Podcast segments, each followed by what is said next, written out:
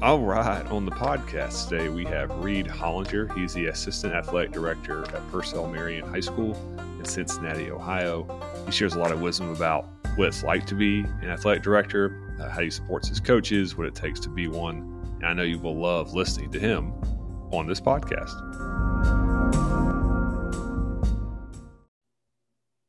We got Reed Hollinger on the podcast tonight. Coach, welcome to the podcast.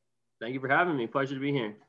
Yeah, uh, I think you're my first guest I haven't connected with on Twitter or known them before. We connect on LinkedIn, so there's another plug for social media, I guess. Yes, sir. That's awesome. Hey, what do you find? Do you find LinkedIn useful? I know some people say like, "Hey, this isn't useful." Some people think it is. What's your What's your opinion on that? No, I have found it pretty useful, actually. Uh, so my graduate school program, uh, U C Sports Administration program, has like their own page Um, on LinkedIn, where they're consistently throwing out job postings, internship postings. And, you know, I found I found some jobs that you know, I've applied for from there. So very useful from there, and just being able to to connect and talk with people who I may not follow on Twitter. You know, like that's how I found you. You know, so definitely yeah. there, there is there is a point to to LinkedIn. Sure, absolutely. So let's let's get into it, Coach. Talk a little about your background and what made you want to go into athletic administration. So what made you want to want to take that path? Uh, so I got my undergrad from the Ohio State University, uh, majored in sport industry, sports management. It's another okay. word they call for it. Uh, did a couple internships in high school athletics. Knew that's kind of what I wanted to go into. Loved working with the kids. I mean, the best part of the job is the kids. I mean, that's kind of the cliche answer. Most, mm. most people in coaching or athletic administration will give you, but truly, The, the best part of the job is the kids. Uh, went on there to attend grad school at the University of Cincinnati, uh, got my master's in sports administration. And from there, met my mentor, and a lot of great connections came from that program, very well-connected program, um, and did another internship or two at a local high school, and just really fell fell in love with high school athletics and knew that that, uh, that was my calling. That's awesome, and that's a unique path, like going – like straight to athletic administration. Most people I've met have been like a coach or and then mm-hmm. done that. So what made you want to go like straight into it? So I didn't really have a desire to be a teacher.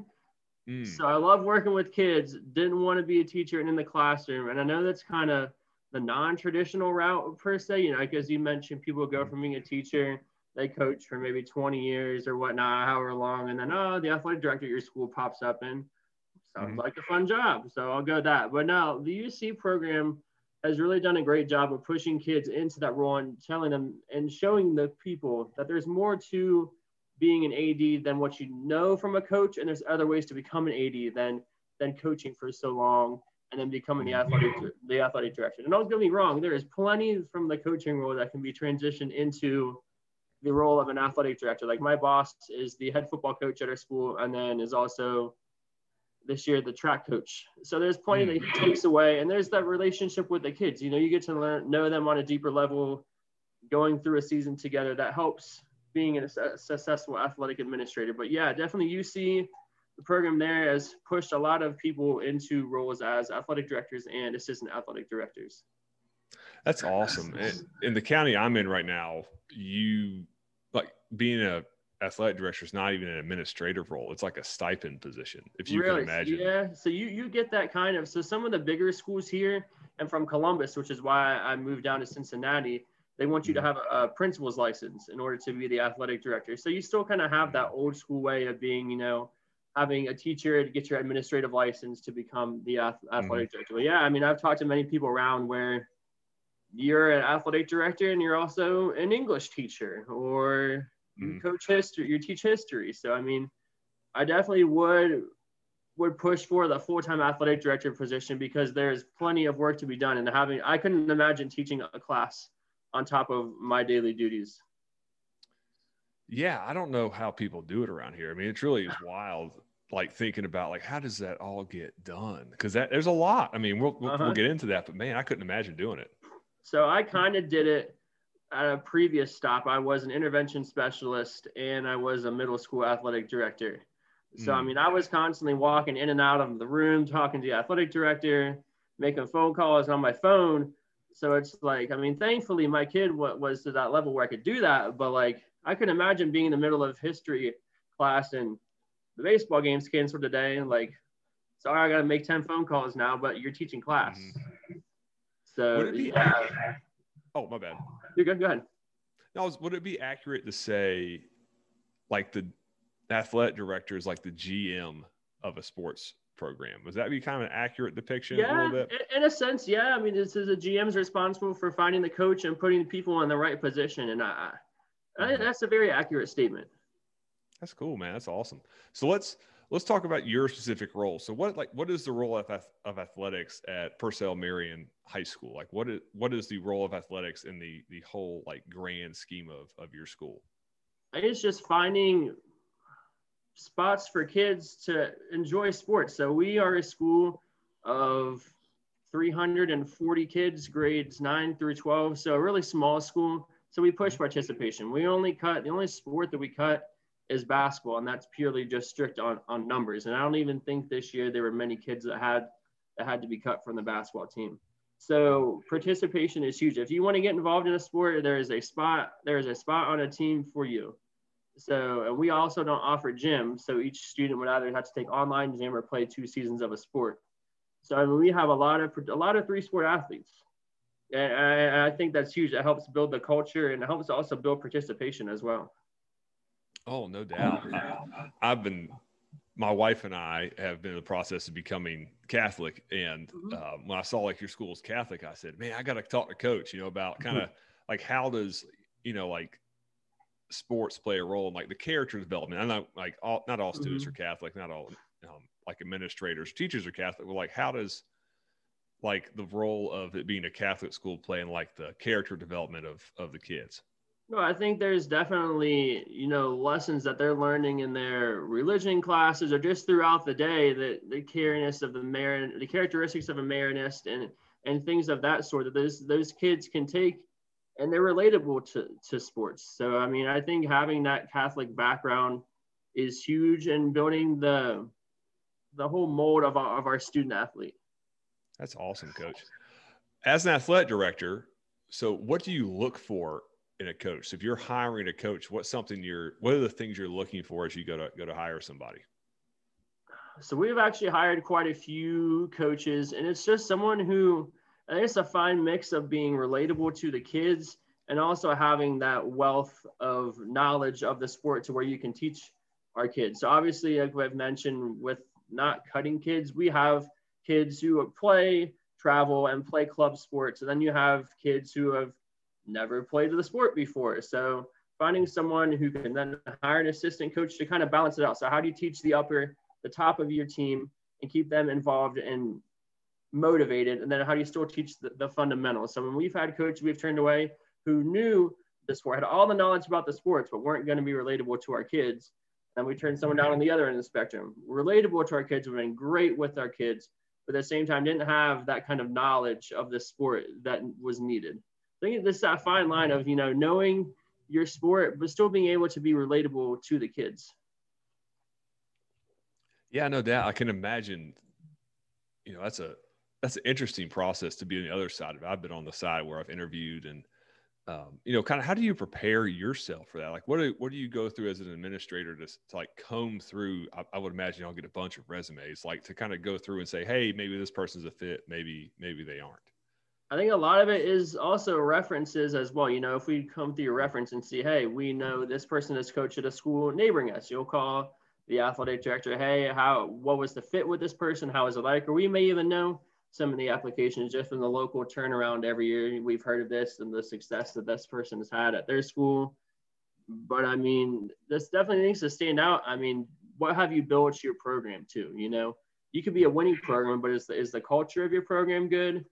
How, how would the athletic director or a former administrator define the culture of, of your program? Is that something that we want to bring into our school?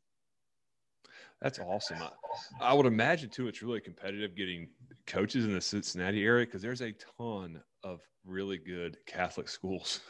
Yeah, so you you have your your top class of Moeller and Saint X, Saint Xavier, who everyone knows about, and they're they're going to get the cream of the crop. And you know, we're we're one of the part of the G C L co-ed, the Greater Catholic League co-ed schools. So, I mean, we're getting, we still get some of the better coaches, but we're still getting, you know, we struggle with fighting with some of those bigger schools who have all the talent in the world and all the resources to be able to pay someone or just the facilities in general. Oh, no doubt. Give somebody like a rundown of what is your day-to-day like? So like when you, like what time do you get to school? Like what are you working on? You get there. I mean, just a normal kind of day of an athletic administrator. Yeah. So today, well, let's go through today because today was a crazy day. I got there at eight o'clock, um, updated our website with uh, information from our baseball game yesterday, um, made some changes that were necessary. You know, we moved around some baseball games due to incoming weather. It's supposed to rain on Wednesday, so we shuffled around a bunch of games there. So then from there, updating the school calendar, the athletic website, informing our parents, you know, of, of these changes, informing umpires of these changes, teams and everything else of those changes. And then boy, after that, it was probably, I have, we have lunch duty. So we get put into lunch duty for, let's say from ten fifty to one oh five. And then we get a little bit of a break in between the two lunches. But then after that, just getting, so I organized football equipment today. I'm um, getting our football equipment room organized and tidy, getting all those J V varsity uniforms put away in totes that are just kind of all laying out there. And then I, time to go. So I came home for a little bit, let out my dog, and then went went to baseball. I was at baseball till probably seven thirty tonight and start all over again in the morning. Start all over again. Coach, do you have a like a wife and kids?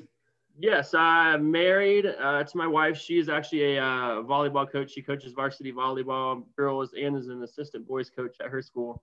So she's actually keeps herself fairly busy on on the regular with that. And then we have a, uh, a year and a half old pup.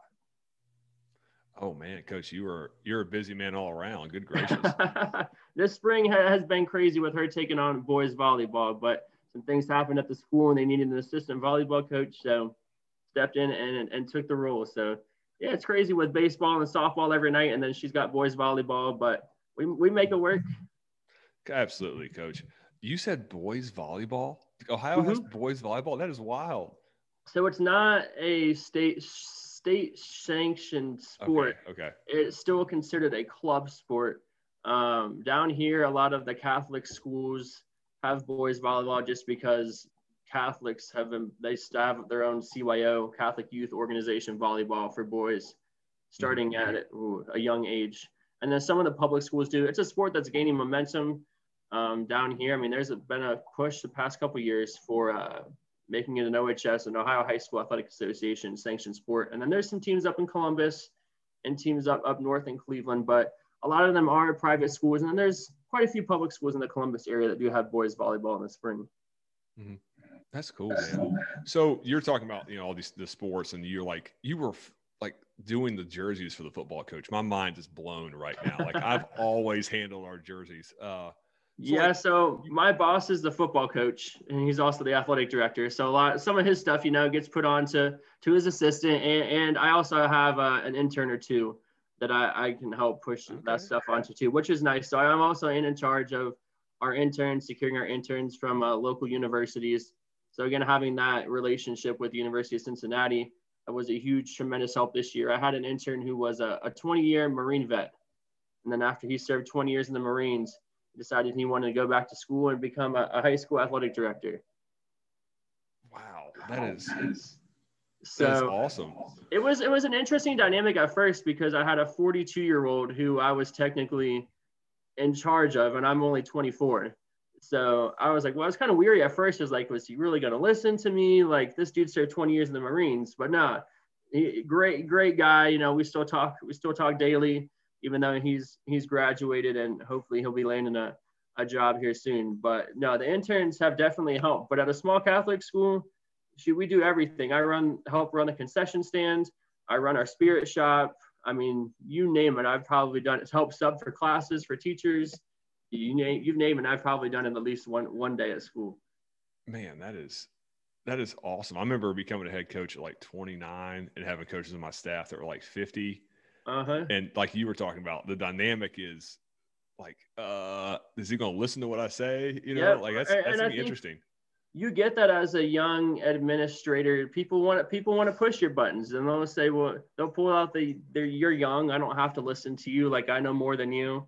I've been in this profession longer, but it's like, we don't have to have that kind of relationship. Like, we work for you and with you. So, I mean, we let's work together, you know.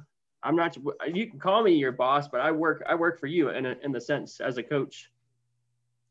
Oh, no doubt. I, I think about, you know, especially like in Ohio, I mean, you guys have more high schools in one class than we have the entire state of West Virginia. I mean, I could, you know, I mean, you're trying to schedule games and find, you know, refs. Like, I imagine that's just, that's insane. As a, as a smaller school, you know, and we are joining a new league next year. So we have six teams, I think, in our, like, mm. we split the league up into two teams, a small school and a big school. So we're pretty much set there. And then we have, our league is, Ge- uh, geometrically, not ge- geographically mm-hmm. centralized. So all of our schools in our league are within like four or five miles of each other. So it's a very neighborhood type league, which is which is nice. Before, we were driving from Cincinnati to Dayton for half of our games, and on a school night, our kids weren't getting back till ten, eleven o'clock at night from a volleyball game on a Wednesday night. So it's mm-hmm. nice to be in a league where we don't have to take buses. No doubt. I I'm pretty good friends with the coach, the head coach at Bishop Hartley in Columbus. Okay, yep, in uh, Columbus, yep. And it's he was talking about that to me one day, like it's like a Catholic league. Like, you play a bunch mm-hmm. of teams that are close to you, and it helps with your scheduling and things of that nature. Yeah, so they only have like three or four Catholic teams in Columbus, so they're always looking looking for games and traveling. I know they've come down to Cincinnati and played some of the, the Catholic schools down here, but yeah, they have more of a harder time than we do. Mm-hmm. No doubt.